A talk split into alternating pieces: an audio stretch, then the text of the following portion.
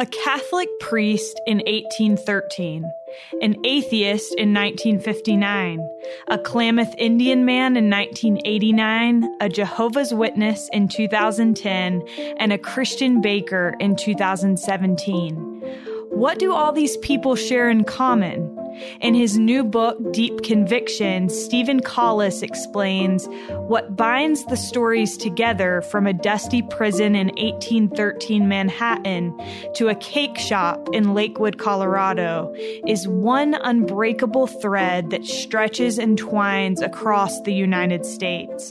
The principle that religious liberty is liberty for all of us, one that births other liberties, one that allowed the formation of the most religious religiously diverse country on earth, one that protects us regardless of our beliefs, and one we must not take for granted. Steven Collis is an equity partner for the law firm Holland and Hart and chairs the firm's nationwide religious institutions and First Amendment practice group. He received an undergraduate degree from Brigham Young University before graduating with a master's degree from Virginia Commonwealth University and a Juris Doctorate from the University of Michigan Law School. This summer, he will join Stanford Law School, where he will be a research fellow and executive director of Stanford's Constitutional Law Center. He and his wife are the parents of four children. This is All In, an LDS Living podcast where we ask the question what does it really mean to be all in the gospel of Jesus Christ? I'm Morgan Jones, and I'm thrilled to have Steven Collis here with me today. Steven, welcome. Thanks for having me. Glad to be here. I love what you've done with this book. You've essentially taken four cases that deal with religious liberty and made them into novel like reading. Why was that important in, in what you were doing with writing Deep Conviction? Well, I, I am a storyteller at heart. My background is in creative writing and writing fiction. Okay. And and it's funny when I pitched when I first pitched a book about religious freedom to various publishers, I had pitched it as kind of a just a straight religious freedom explained for non lawyers. And all of the publishers came back and said that would be the most boring thing on earth. They're like, not interested. Yeah, right. And then my current publisher, Shadow Mountain, reached out maybe three months later and said, Well, would you be interested in telling stories? And I was both pleased and ashamed that I ashamed that I had not come up with that idea on my own because I love telling stories and writing fiction, and pleased with the idea. So I said, Yeah, I'd love to do that. And I, I put found the stories, put them together, pitched some of my writing to them and they loved it and that's kind of where it came from. But what i realized very quickly is just the way you can bring these cases to life and help readers really be in the shoes of the people experiencing them really makes it for compelling reading. It's like reading you know Seabiscuit or Unbroken by Laura Hillenbrand, books like that. That's the style of writing that I was going for here. Yeah, you do a great job. I love I feel like it's very visual. You can see certain parts of the stories and and I think that you did a, a beautiful job on that. I think that there are I think sometimes when we talk about religious liberty, we're like, oh, that's like a snooze fest, you know? But first of all, for those listening that may be like, I don't want to hear a podcast about religious liberty, why should people care about this topic? Well, religious freedom protects every single person living in this country, regardless of their beliefs or non beliefs. And we as a country are kind of losing sight of that. And what's at risk then is all of our freedoms. And we don't have to look very far to see what happens when those freedoms go away. Uh, human history is filled with bloodshed up to and including today in other countries where religious freedom has not been recognized. So I think it's important for people to care about it and understanding it. Also, there's a misconception today that when they people hear the phrase religious freedom, they think it's just code word for allowing people to discriminate. That's not what it is and that's not how it works and and my hope is that people will just enjoy this book as just great compelling fast-paced reading but my my my bigger hope also is that they'll take away from it a better understanding of what religious freedom is and the role it's played in our country well, that leads in directly into what my next question was going to be. What are some of the most common misperceptions about religious freedom? Oh, well, in the year 2019, at least, I think the most common misperception is is what I just said that religious freedom is code to allow people to discriminate, particularly against the LGBT community. Mm-hmm. Uh, the the reality is that religious freedom uh, does is not that, first of all, and it is infinitely more than that. Religious freedom is what allows us to survive peacefully in the most religiously diverse country in human history. And uh, so I think that's the biggest misconception right now. There are others, but that, I think that that's the biggest. Okay. So for you personally, Steven, your experience with having the right to worship how you choose began when you were in high school and you began investigating the Church of Jesus Christ of Latter day Saints. Can you tell us a little bit about that? So I, I, grew up in a home in a little town in New Mexico. It was probably 90%, 95% Catholic.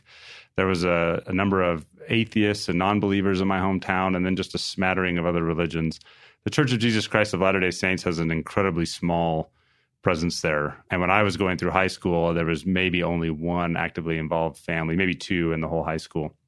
I grew up in a family that was mostly not religious at all. My dad was a lapsed Catholic and really didn't have any involvement with the Catholic Church. My mom really didn't have much religious participation whatsoever. And I, as I got into high school, um, my high school at the time and continues to this day had the highest teen pregnancy rate of any high school in the country, which is a pretty staggering number if you think about it, but it's the result of a certain lifestyle that was pretty prevalent in the high school when I got to high school, I didn't feel comfortable with that lifestyle, but I didn't really have a good reason for why I didn't feel comfortable. So I didn't drink, I didn't smoke, I didn't go to the parties, I didn't sleep around.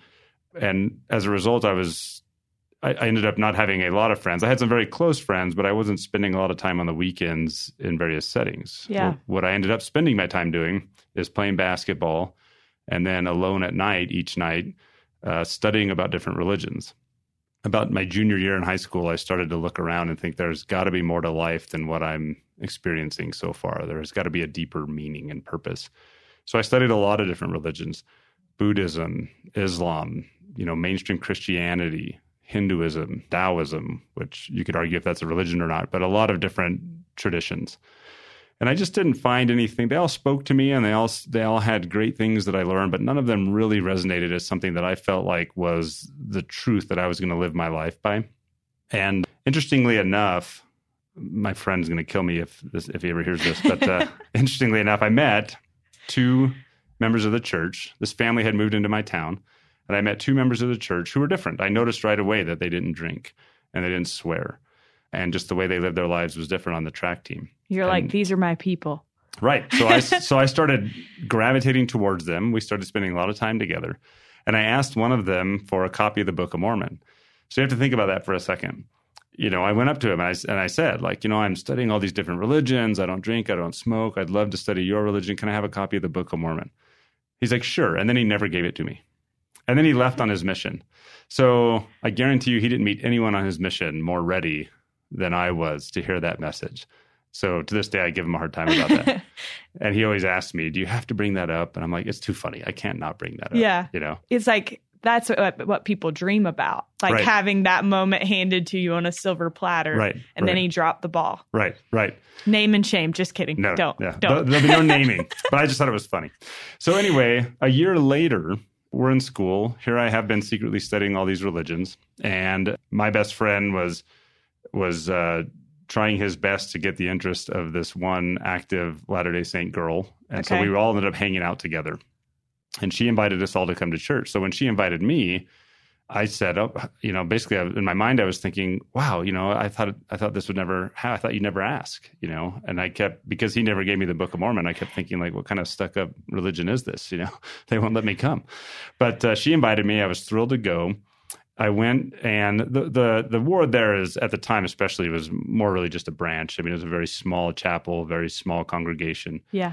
But when I went, and what was happening is she was speaking that Sunday, and so she invited a whole bunch of us to come and speak. And and incidentally, incidentally, I should say, she, as kind of one of the only active members in the whole high school, had just moved there, was actually feeling very lonely, and so she was praying to find someone that she could just talk to about the gospel, that she could share you know, spiritual conversations with. And she had that in the place that they had moved from. Her family had moved from the Dallas area where there were lots of active members to a place where there really weren't any. So she was desperately praying for that. Here I was seeking for something, not knowing what I was seeking for, right? Yeah. Um, so she invited me and, and a group of us to go hear her speak, and I went.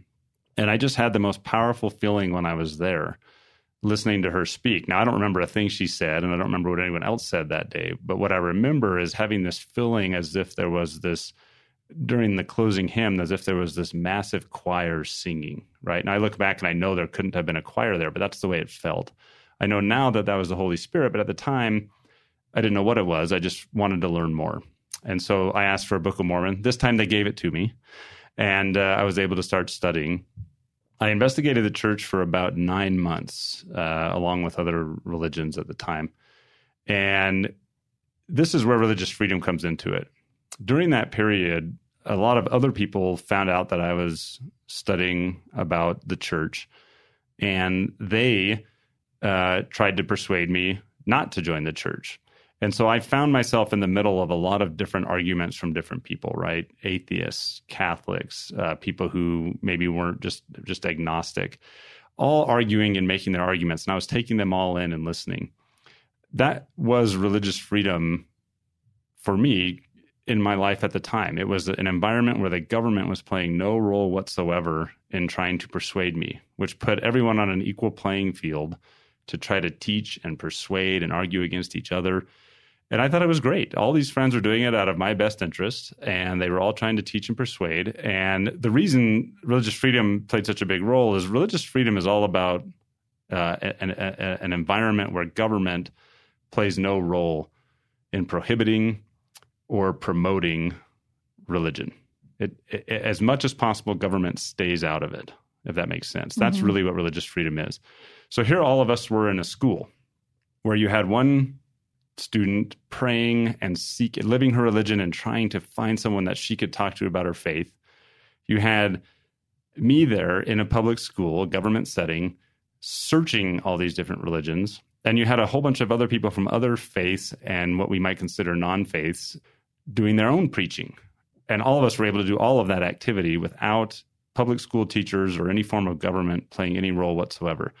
And I should emphasize it would have been easy for a public school teacher in that setting to play a role. There were plenty of times where we were all together in one classroom and I was asking questions of everybody and everyone was making their arguments. And a teacher could have said, uh, what she said there doesn't make any sense. To their great credit, none of the teachers ever did that. It left all of us without government influence to really explore these things. Yeah. So I continued to explore and um, time passed. I was worried that the only reason I really, that the church was resonating with me was because I really liked the people I was meeting from the church. And that was a worry to me. I didn't want to, I wasn't going to change my life and convert to a religion simply because I liked the people in it. That wasn't enough. I needed more. Meanwhile, I was being challenged to pray and ask Heavenly Father if what I was learning was real. I didn't even know if I truly believed in a God at the time, much less a God who answered prayers. That was a very unique uh, idea to me.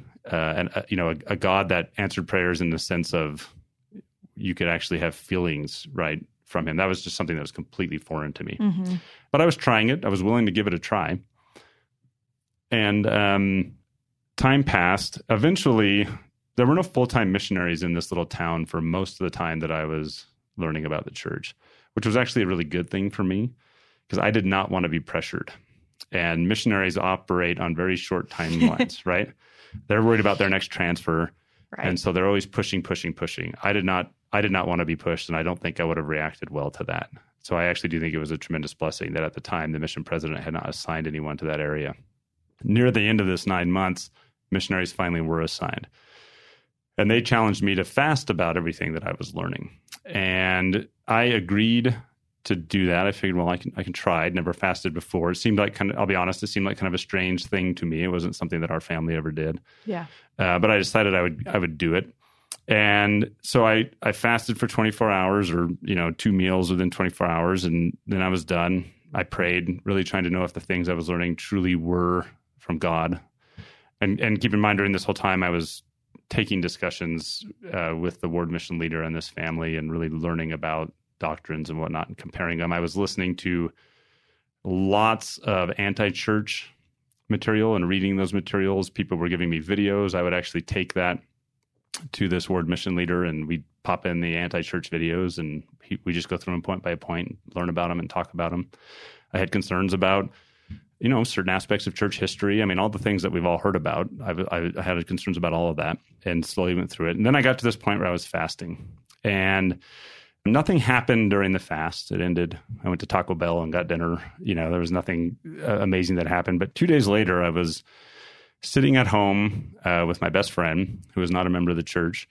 And we were just having a conversation, just talking. I don't remember what we were talking about. But right in that moment, I had this experience where I saw in my mind's eye what my life would be like with the church and what my life would be like without it.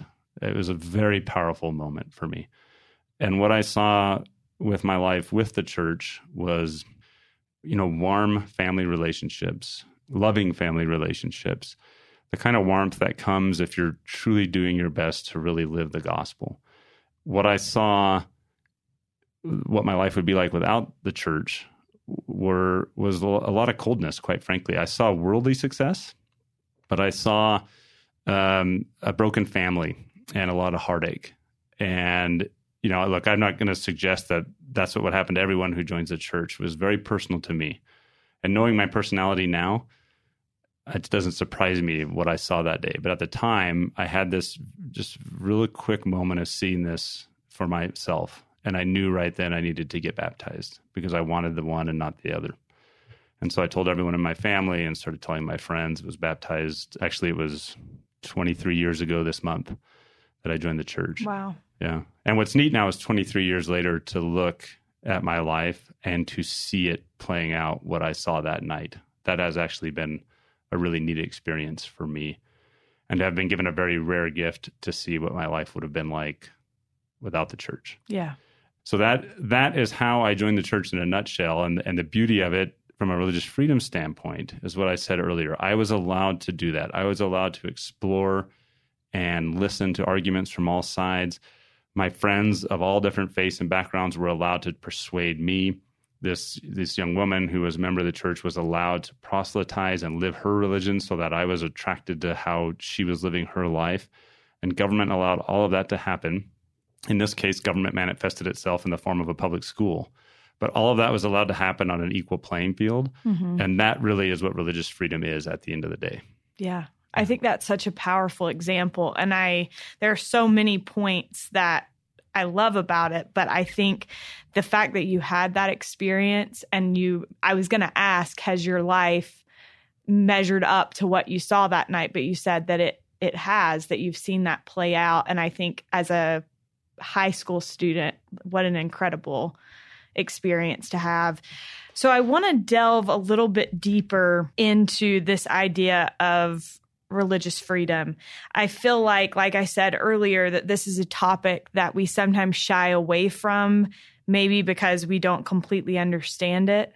But I love how in the book you explain that it's really embodied in two important principles working together anti establishment and free exercise. Can you explain to listeners what those two things mean?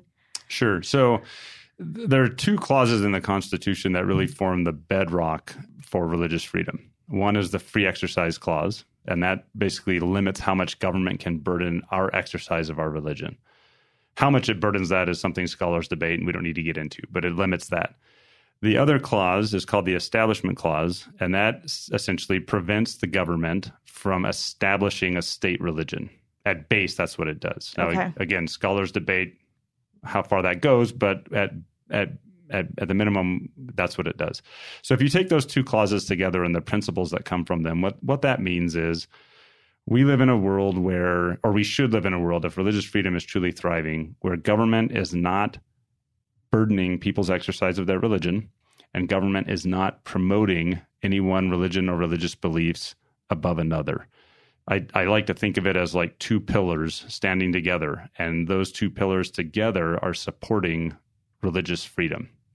If you knock out one of those pillars, you're probably going to lose religious freedom. In other words, it's not enough just to say, we're not going to let government burden people's exercise of their religion, but we are going to let government favor one religion over all the others. If if government starts to favor one religion over all the others, it's just been proven that the very next step is to burden the exercise of all the other religions. You really have to have both pillars in play to support religious freedom. The United States is probably closer than any other country in the world at actually achieving that, but even then, we're not perfect. But by and large, we've done it, and that's how we've been able to live in peace alongside each other as long as we have. Yeah.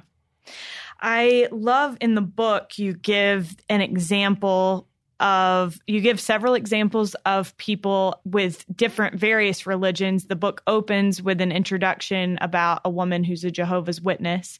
And i thought that story was fascinating. Those listening should read the book to get that one. But another example is of an atheist who needed religious freedom the protection of religious freedom. And i think that that's fascinating because I don't think that we think of an atheist needing that protection. Can you kind of summarize that case and give us a little bit of an explanation of why religious freedom was needed in that situation? Sure. And in case I forget, I would also like to to flesh out a little bit why for religious freedom purposes, we have to think of atheism as a religion. So if I don't do that, remind me. But but let me flesh out the the story a little bit. Okay. So Roy Torcaso was a middle aged father in Maryland. He was a good man. He was a dedicated father and husband. He was he loved chess. He actually refinished his basement to turn it into a giant chessboard with like giant, you know, four foot high chess pieces, so he could play chess with his son down there. Wow. Um, he was a veteran of two world wars. He'd served the, his country faithfully. He served in both World War II and the Korean War. And he also had spent a lot of time pondering religion, including trying to pray, studying scripture, really trying to figure out his place in the universe, quite frankly, just the same way I was. And at that point in his life, he had come to the conclusion that there was no God. It was something he had spent a lot of time thinking about and pondering and praying. He was asked by his employer to become a notary public because it would help him get a job promotion and and and do better for his uh, at his work. So he goes to do that, which you know, notary public is not it's not the most high profile job. It should be relatively easy to do. Yeah. But when he got to the courthouse, they asked him to sign an oath. And the oath was, you know, to be loyal to the Constitution of the United States, loyal to the Constitution of the state of Maryland. But it also, there was one sentence required that said he had to sign something that said, you know, I do declare that I have a belief in a supreme being. And that's where he couldn't do it. He couldn't sign that document. And he wasn't going to lie and say that he believed something he didn't just to get the job promotion. So if you think about it, his situation is just like what anyone's situation is when it comes to religious belief. He was being asked to either lie and say he believed something he didn't just to get a job or to not be able to get the job because of his religious beliefs. So he put the pen down. He said, I'm not going to do this. And uh, that he eventually then filed a lawsuit that went all the way to the U.S. Supreme Court you needed religious freedom there to protect him, just like anyone else would need religious freedom to protect them when they're being asked to say that they believe something that they don't just to get a job. And we see that same scenario play, being played out right up until our present day. Certain people being denied certain professions because they don't share the beliefs of the majority around them. And the atheist needed that protection in that case. Roy Torcaso did, just like a member of the church might today, or uh, people of any other number of religious beliefs might today. To get back to the point of why we think of atheism as a religion, if you stop and think about it for a second, first of all, first of all, I think that describing his story should help people understand more why his beliefs should be protected, just like we would protect any other religious beliefs. My, my personal view is that to be an atheist requires just as much faith as as to believe in a god right? You can't prove it one way or another. Yeah. So you're both taking an act of faith there. And so the, the two religious beliefs from a legal standpoint are co equal. But there's another reason you have to treat atheism as a religion. If you don't, then you could essentially establish atheism as the state religion, right? If, if atheism is not considered a religious belief, atheists would get no protection under the free exercise clause, and the rest of society would get no protection from atheism under the establishment clause. And that's not some fantasy that we don't need to worry about. That is precisely what the Soviet Union tried to do during the Soviet era. They established atheism as the state religion and then used that to crush all other forms of other believers. So you have to treat really any religious belief the same under the religion clauses if we truly want to be if we each want to be protected and if we each want to be protected from everyone else. Yeah. Yeah. I love this example. And I love in the book, you say there were many sacrifices he would make for his family, referring to Roy. But signing a document saying he believes something he didn't was too much. In fact, he believed it would harm his family. He set the pen on the paper and informed the clerk that he would be happy to sign the oath without the declaration that he believed in the existence of God. And that made me think what is the value of belief? Whatever our belief is, what is the value of that? Do you have any thoughts on that?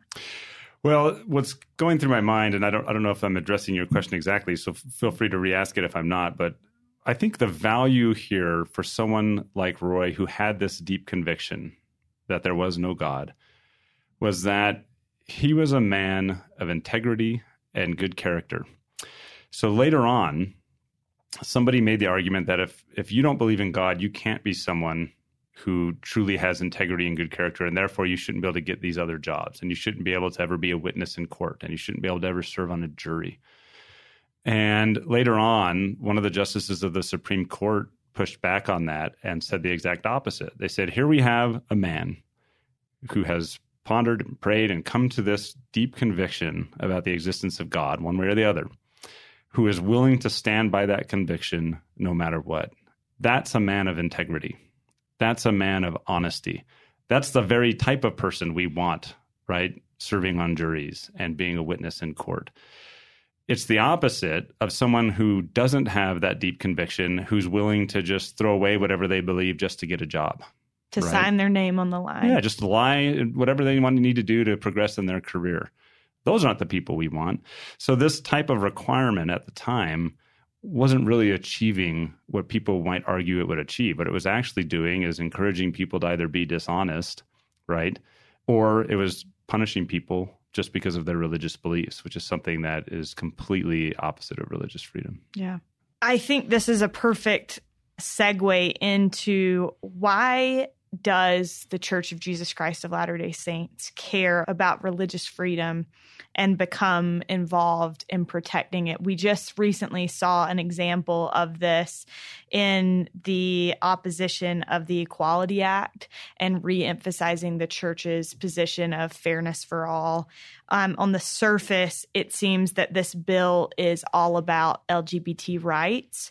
Why could this bill affect religious liberty, and why was it important to the church to become involved? Right, and I and I should emphasize, you know, I don't even in my calling, I don't I don't speak for the church, and I don't represent the church in any capacity. So I, I can only I can only guess at why the church is taking the position it is. But having said that, um, there is something that we scholars in this field refer to as the Puritan mistake. And when we when we talk about the Puritans, we often say that they came here for religious freedom, and it's true they did. They came to these shores for religious freedom. But the reality is, they came really only for religious freedom for themselves. As far as they were concerned, everybody else could just move out of Massachusetts, right? Right. That was a mistake. They wanted liberty for themselves, but not for anybody else. And and so scholars refer to it as the Puritan mistake. And and by the way, it's not just the Puritans. My experience has been pretty much every religious group in human history makes that mistake long before the Puritans came along, and long after, and long after. The church, I think, is consciously aware of the tendency for people to make that mistake and is trying to avoid it here. So the Equality Act, they don't oppose. The church does not oppose. And I think they were very clear about this in the statement. The church does not oppose the protections for LGBT individuals. And I think the church supports equal protection under the law for LGBT individuals, as do I. The problem with the current iteration of the Equality Act is that it is only protecting one side. It's protecting LGBT individuals, but it explicitly is jettisoning all sorts of religious freedom protections that are currently in place. That is not a, a bill that is that, that that is a bill that exemplifies in many respects the Puritan mistake. You've got two swaths of society with very different beliefs regarding the morality of certain behavior, and you have a statute in place that's protecting one side of that and not the other side. Now, we see this writ large across the United States right now. In red states, there's all sorts of protections in place for religious freedom, and there's no protections in place for LGBT individuals. In blue states, there's all sorts of protections for LGBT individuals and no protections for religious freedom. And we see this across the United States. There's only one state in the entire country that's been able to find a compromise, and that's Utah, of all places. And it was because of the church's position on this. The church said, look, there's got to be a way to find a way to protect both sides. And they were able to do it here. At the time the bill passed in Utah, when they reached this compromise, there were more protections in place for LGBT individuals here than there were in the state of New York. Wow. You're going to have to let that sink in for a little bit, but that's pretty amazing. And it's because the church looked at this and backed it. And then the legislature followed suit. Now, there's no other state in the union where one organization like the church has that type of influence. So it's going to be very difficult to achieve that in other states. What we see in all these other states is the Puritan mistake, right? Happening if it's if it's in red states, it's happening one way, and if it's blue states, it's happening the other way. The question is, can we as a society overcome the Puritan mistake and find a way to try to protect all sides. It is possible. It has been done. We've done it throughout United States history. And my hope is that we can do it in this context as well. But I, I think that's why the church took the position it did. The church's position is we can protect everyone. Let's do that. Let's not just protect one side. So, to flip it on its head, if a statute were passed tomorrow that only protected religious freedom, and completely ba- abandoned any protection whatsoever of LGBT rights, I don't think the church would support that either. Now, again, I don't speak for the church, but their position is we can achieve fairness for all. Right. I think another thing that was interesting to me in the book that you pointed out is that the cases that have affected the law most regarding religious freedom involved members of our church. Early on, yes, that's true. So the the when you, when you see religious freedom taught in America's law schools, you inevitably have to talk about what they call the Mormon cases. And oftentimes, if I'm speaking to a mostly LDS audience or Latter Day Saint audience, they will ask me, "Are you only teaching us about these cases because we're members of the church?" And I say, "No. The, these seminal cases early on in the United States, well, it wasn't that early on, uh, in 1890s, dealing with re- the religion clauses." And in particular the free exercise clause, were the cases involving the Church of Jesus Christ of Latter day Saints and the practice of plural marriage. Those cases defined religious freedom law in the United States really until about the 1960s. So they they were the first real test in the Supreme Court of the religious freedom clauses. And those decisions, the rulings from the Supreme Court governed everything until about the 1960s. Today, uh, most scholars agree that most of those cases are probably considered bad law, hmm. but there's one, Reynolds versus United States, that is still regularly cited by courts as being good law. And it's a constant source of debate as to whether or not that's a case that should be cited or not. But they inform everything that's going on in the United States right now. So, what was that case? All of those cases dealt with the question of whether or not the church should be able to practice the, the engage in the practice of plural marriage, even though there were laws uh, laws banning it. And I should say, all of these religious free exercise cases follow an almost identical pattern. You have a majority who passes a bill to meet some government interest that they're worried about. And that bill, that law, doesn't affect 99% of the people. That's why it got passed. And then you have some small religious group, or sometimes maybe even a bigger religious group, that it does affect, that the law affects. And that religious group then asks for protection from the law. Every single case, going back to the founding of our country, pretty much follows that same pattern. And the cases involving the church in the 1890s, it was the same pattern. The government had passed a law banning bigamy. It was called the anti bigamy laws the church was saying under the Constitution, we should get a religious exemption for religious freedom purposes from this. And the Supreme Court came in and said no. Now, in one of the rulings that the Supreme Court issued, uh, they essentially gutted completely any protection for religious freedom. And it was a case called Davis v. Beason, in which essentially the Supreme Court said, uh, you know, essentially, if your religious belief or practice is repugnant enough to the majority, then we don't care you don't get the exemption. You don't mm-hmm. get the religious exemption.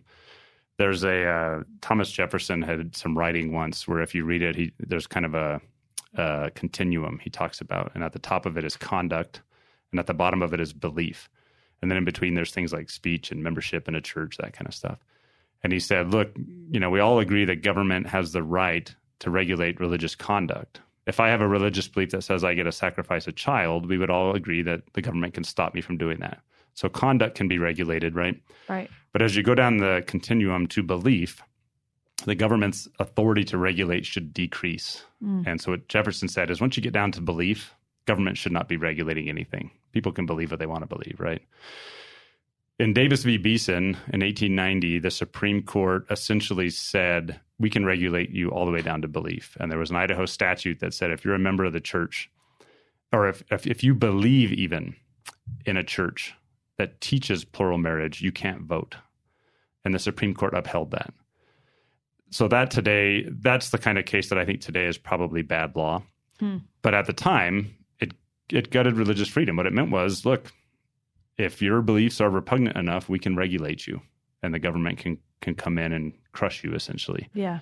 And uh, thankfully, we've moved away from that. But that did define the law for a very long period, and it hurt a lot of people, not just members of the church. That way of thinking crushed a lot of Native American religions in our country to mm-hmm. devastating effect. And I write about that in one of the stories in the book. Actually, one of the stories is about a Klamath Indian man who had to survive through that. So, in conclusion, Steven, I just have two final questions for you. One, this is something that we have talked about in our office recently, and I just selfishly want to get your thoughts on it. But going back again to the early days of the church, in the 11th article of faith, Joseph Smith wrote, We claim the privilege of worshiping Almighty God according to the dictates of our own conscience and allow all men the same privilege. Let them worship how, where, or what they may. My coworker, Kinsey, recently told me that she had been thinking about that article of faith and she realized that it applies not only to those who believe in other religions, different religions than we do, but that it also applies to those within our faith and how they choose to to exercise their faith and how they live it. How are we seeing the importance of that article of faith playing out today in your mind? Well, I think the principles from it are absolutely crucial. We live in a world today where the internet really is dividing people. And actually, the CEO of Apple just yesterday uh, was speaking at Tulane University's graduation ceremony, and he talked about he, he explicitly said, "My generation has failed you," and and the reason he said that was he said that social media streams are designed to feed you more of what you're already interested in. What that means from an ideological perspective is you just keep getting fed more and more and more of what you think you already know, and you're never challenged to look at anything else, right? We all see the outcome of that we have as a society a very hard time letting other people just live their beliefs the way they want to. There's a grand American tradition of live and let live, and we're struggling with that right now. That article of faith, I think, is the answer to that problem. The question is, of course, can we all free ourselves from the way social media and other things are manipulating us to allow that to happen? To open our minds. Yeah, and That's, just be willing to understand other people's point of view. Doesn't mean you have to compromise your own beliefs. Right. But you have to at least spend the time to hear other people's point of view and understand where they're coming from and what their concerns are, you know. Uh, that, and we struggle with that as a society right now. Yeah, absolutely. I saw, speaking of that, I saw a social media post just the other day and it said, this is my opinion on this. I don't want to hear your opinion. This is not an invitation to hear your opinion, but this is mine. And I thought, come on, you've got to listen. You've got to be willing to not only offer your opinion, but also to hear the opinions of others. And that's how we inform our beliefs, right? If we just get served, like you said, the same beliefs that we already have, then there's no way for that to to become more educated. Right in conclusion, Steven, I just, the last question that I have for you, and first of all, I appreciate so much your time and being willing to share something that you clearly know so much about with us. But in conclusion, what does it mean to you to be all in the gospel of Jesus Christ? The reason I called the book Deep Conviction, I mean, there was there were marketing reasons, but one of the reasons as well is because in order to do what you were just talking about, for example, having the confidence to, or, or, or being able to listen to what other people have to say, and to be able to live in a society where you're comfortable not trying to use government to force yourself on other people and to force your beliefs on other people, you really do have to have a, a deep conviction in your beliefs and a competence that they can hold their own on an equal playing field, right? So it's it's it's this question of testimony and the difference between testimony and conversion, right? And getting to the point where you're so confident in your beliefs that you know you don't need government to back you and to oppress others, that you're willing to listen to other people's points of view and know that that's not going to be a threat to you in any way, right? I think for members of the Church of Jesus Christ of Latter day Saints, we, as much as anyone on earth, have all the reason in the world to want to play on an equal playing field, to not want to use government to try to get an upper hand in the religious debates of our day. If we're all in on the gospel of Jesus Christ, we should know that just like my experience back in my high school, that we can all be on an equal playing field and allow the beauty of the doctrines and the spirit that people feel when they hear them, allow that to do the work and not try to use religion. It takes deep conviction to take that attitude. And I think you get that deep conviction by, by, by being all in in the gospel of Jesus Christ and really trying to live it as best you can. It also takes deep conviction to stand up for your beliefs when someone else is trying to oppress them and use government against you. In both instances, you've got to have the confidence that a, a, a power greater than yourself is going to be backing you. And I think that comes from living the gospel all in. Thank you so much. Thank you for being here and for all of the the work that you're doing to to share this. So thank you. Thanks for having me. Thank you to Steven Collis for joining us on this week's episode of All In, and thank you for listening. You can find Steven's new book, Deep Conviction, in Deseret bookstores now. Thank you so much for continuing to listen, for leaving ratings and reviews, and for sharing this podcast with your friends. I appreciate it more than you know, and I'm so glad that we can keep this going. Stay with us, there's more great stuff to come.